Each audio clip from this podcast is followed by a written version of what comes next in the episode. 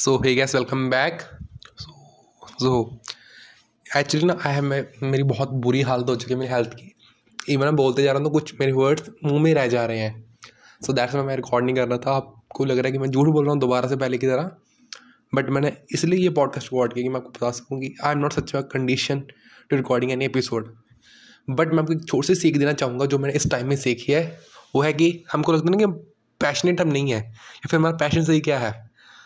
इसमें कन्फ्यूज़न आती है ना कि सही पैशन नहीं मिल पाता है, या फिर हमको पता लगता नहीं कि हम क्या चीज़ में अच्छे हैं, या फिर क्या चीज़ हमको करनी पसंद है।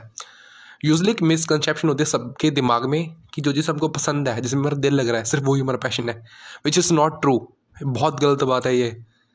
पैशन वो नहीं होता। पैशन वो होता है जिसको आप चाहे आपका दिल कर रहा है, नहीं कर रहा है, फिर भी उसको घंटों घंटों बैठ कर सकते हो। फॉर मी अगर मैं पढ़ना है मेरे को सपोज़ करो मेरे को बैंक जॉब लेने के लिए मैं, पढ़ रहा हूँ कुछ भी करूँ for X Y reason just मेरे को कुछ करना है मैं इसके लिए पढ़ रहा हूँ या फिर मेरे को राइटिंग करनी है मेरा मन नहीं कर मैं फिर भी कर पा रहा हूँ मैं कर रहा हूँ दैट तो मेरा पैशन है इस चीज़ के लिए।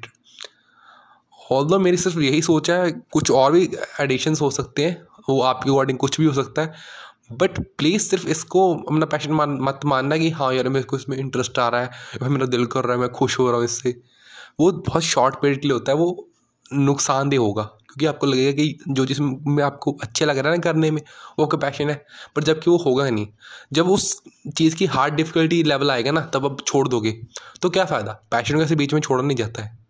ओके तो दैट्स वाई करो वो जो अब, जब आपका दिल, कोई मूड नहीं देखना आपने सैड हो हैप्पी हो, आपका ब्रेकअप हुआ है, कुछ भी हुआ है अब कर रहे हो ना that's the passion so all the मैं ज़्यादा नहीं बोल सकता क्योंकि मेरे को बहुत ज़्यादा प्रेशर करना पड़ रहा है so thank you so much bye love you all